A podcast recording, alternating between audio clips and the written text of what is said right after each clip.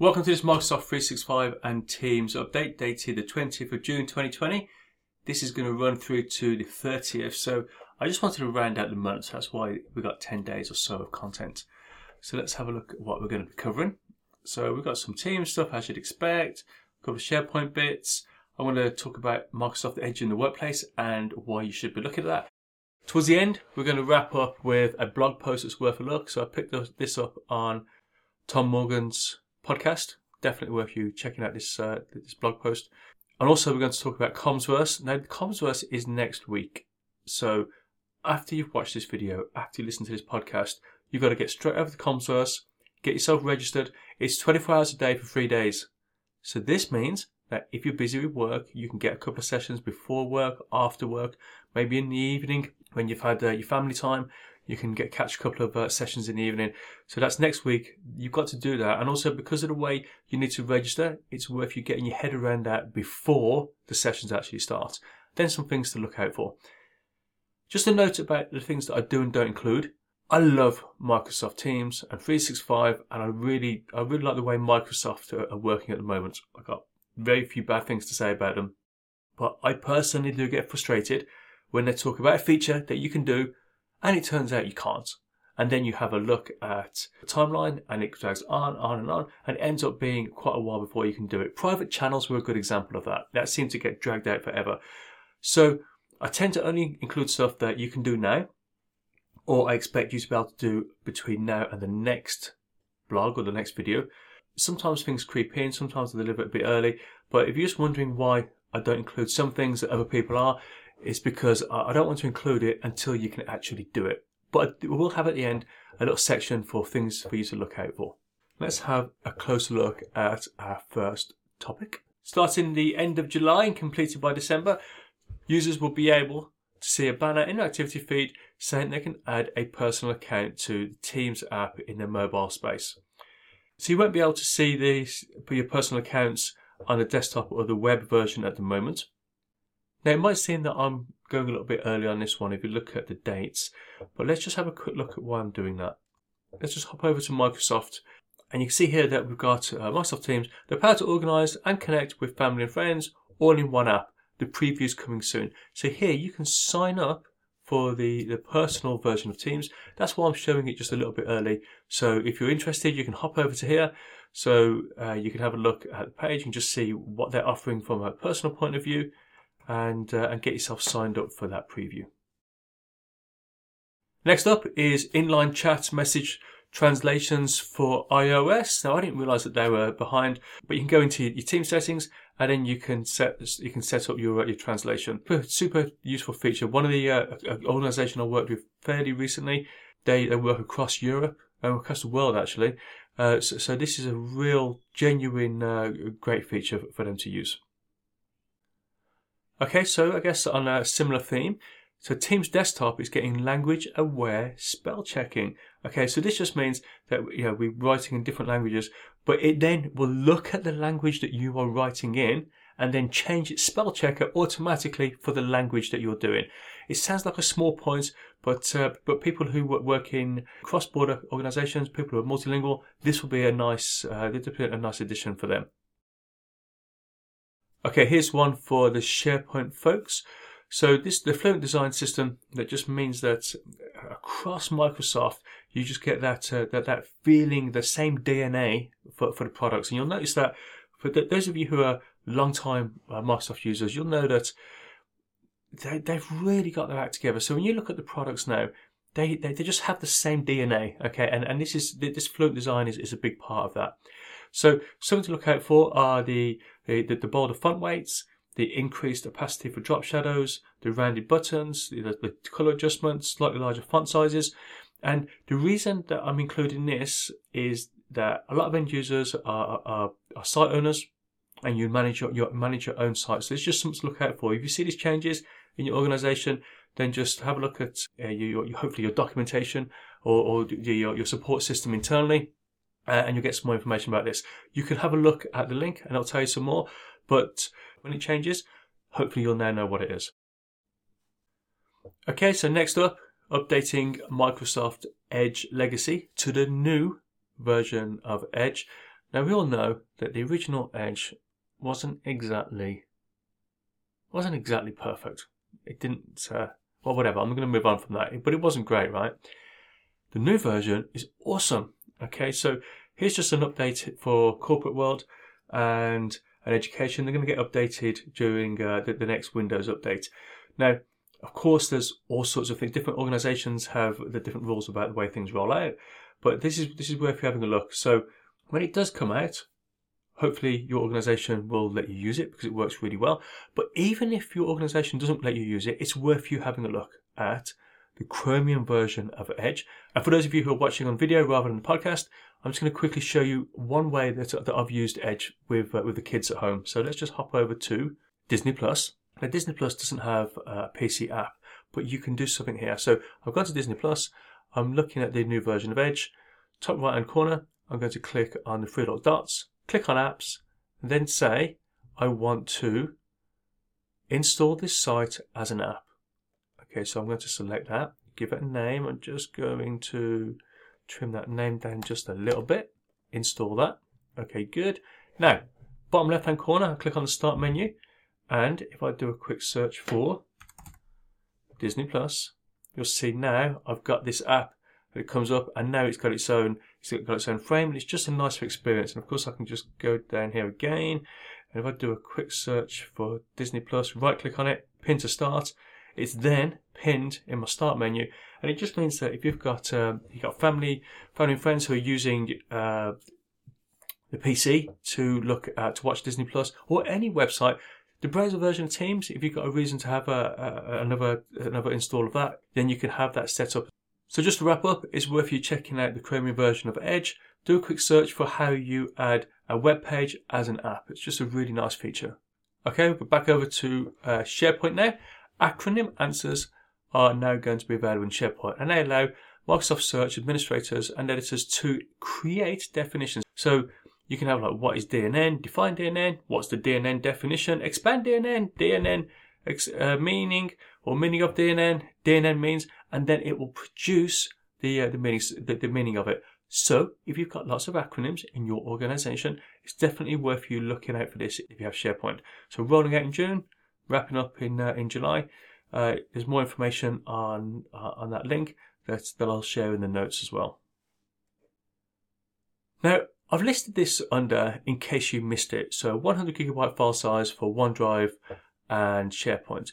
Now, I'm not sure if I missed this or some talk about this, but this kind of did a jack in the box for me. Um, it might just be me that I just totally missed the fact that this was coming. I don't even know how long it's, it's been out, but I've included the roadmap ID there so you can have another look. But it's a, a change applies to, to OneDrive for business, uh, SharePoint Online, now, when I looked at the notes uh, of why this has been flagged, I don't know how long this has been out for. Honestly, I, going to. I'm not sure I'm going to embarrass myself by saying this. I don't know how long it's been around for, but the, the sort of notes were updated saying that if you've got very large file sizes, then it's best to update those using the, the OneDrive desktop client. Okay, so I think that's the point that, that was being made. So you got super large files up to 100 gig, then use the OneDrive desktop client for that. Okay, this has been delayed the longer, the awaited planner app in Teams. Uh, it's going to be be renamed uh, and it's going to be called Tasks. So I mentioned this last week. This is uh, this is why I, I, I don't talk about stuff that's coming in the future too much because often things get delayed. But that's what I told you about last week that that actually not getting just yet. Okay, so another one. I'm just going to skip over this one actually. This is the large gallery size, so up to 49 participants in uh, in team and Teams video calls. I'm going to skip over that until I actually see it. Okay, so going on to now blog posts that are worth a look. This one came up on Tom Morgan's uh, recent podcast. Uh, and if you don't listen to that, by the way, definitely worth. It's got a developer feel to it, uh, and I'm not a developer.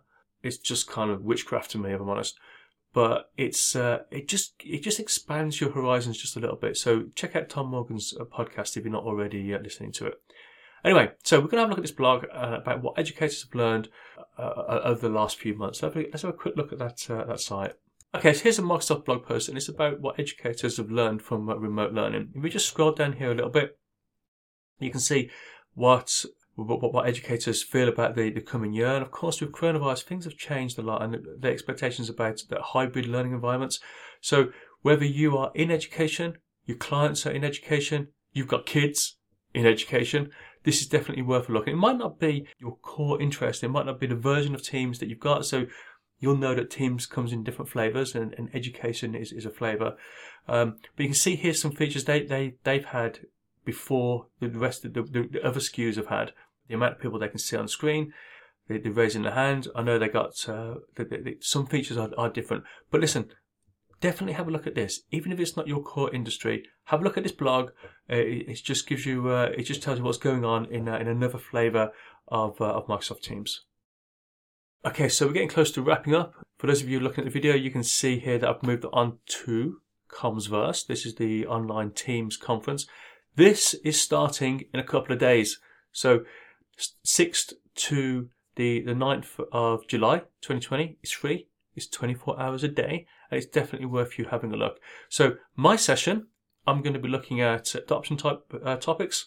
So I spent over two years with a UK government client working with the Inform team to help them transform the way they work, and they genuinely did. What I saw repeatedly when we were trying to get people to embrace Teams, the first two topics here, I don't understand how Teams fits in and when it should be used. This confusion is just a blocker. So all the other stuff you're going to teach people, all the other stuff you're going to talk about, this is an initial, initial blocker that you've got to get past. And I'm going to be talking about a way to absolutely nail this. And I'm going to use the circles of collaboration. And you'll see what I mean by that during my session.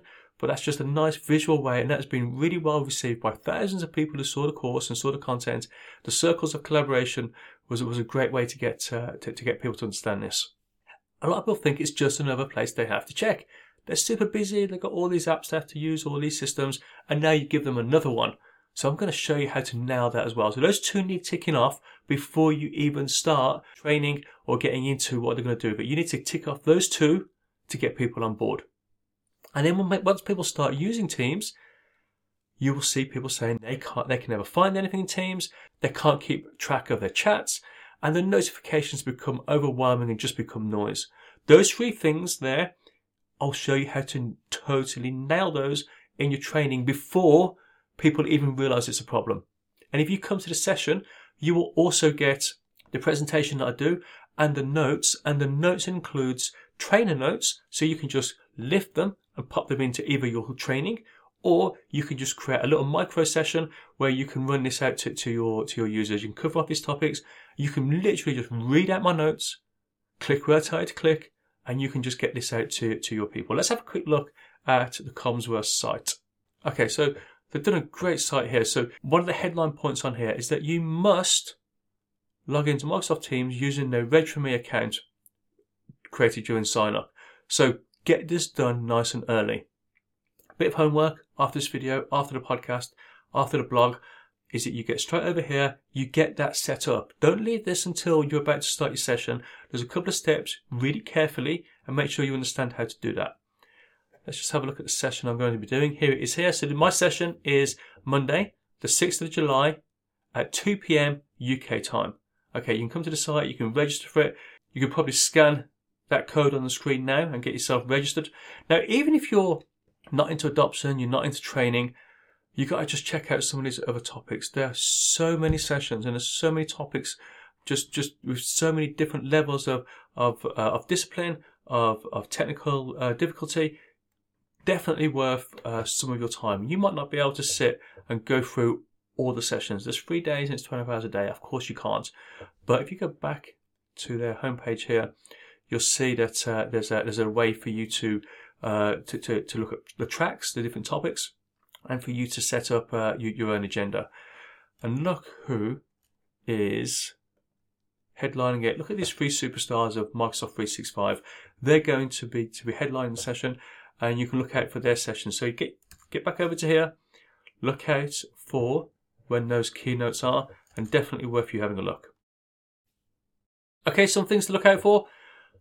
I left that previous slide in uh, looking at up to 49 video feeds on screen in your sessions and a lot of people you can view. Uh, new feature coming up, those suggested replies in Teams Mobile. new information pane and pin posts for Teams, Microsoft lists, that they're going to be awesome, but I'm not going to do too much about them until until they, they were a bit close to them uh, them coming out. Multi-window meetings and call experience. This is an example of something of what I was talking about earlier. I'm not including that properly until you can do it. They've been talking about it for a while. Now you know that you can you can pop out your chats in Teams at the moment. So you can have multiple multiple chats open, pop them out in new windows, and they're going to be having those uh, for your meetings and your call experiences as well. When those actually happen, I'll talk about them. And I saw something about breakout rooms as well. So people have been asking this for, for quite a long time. I bet that's something that will go to education first. It, it might even have rolled out onto the education SKU already. But uh, when that becomes more commercially available, I'll talk about that. I um, I'm not quite sure where they're at. I just saw a glimpse of it before I made the slide. So honestly, I don't know that much about them, but I'll look into that a bit more for you uh, next week. Okay, so you can keep in touch using this search term Super Simple 365 in Facebook, Twitter, YouTube, LinkedIn and for podcasts as well, whatever software you use. So as well as this regular update, I just have little snippets and, uh, and updates. If you want updates throughout the week as you go along, then maybe Twitter's for you. Uh, also look out for my uh, for, for my website, supersimple365.com. Okay, so I think that just about wraps things up. I'll see you guys in about a week or so with another update.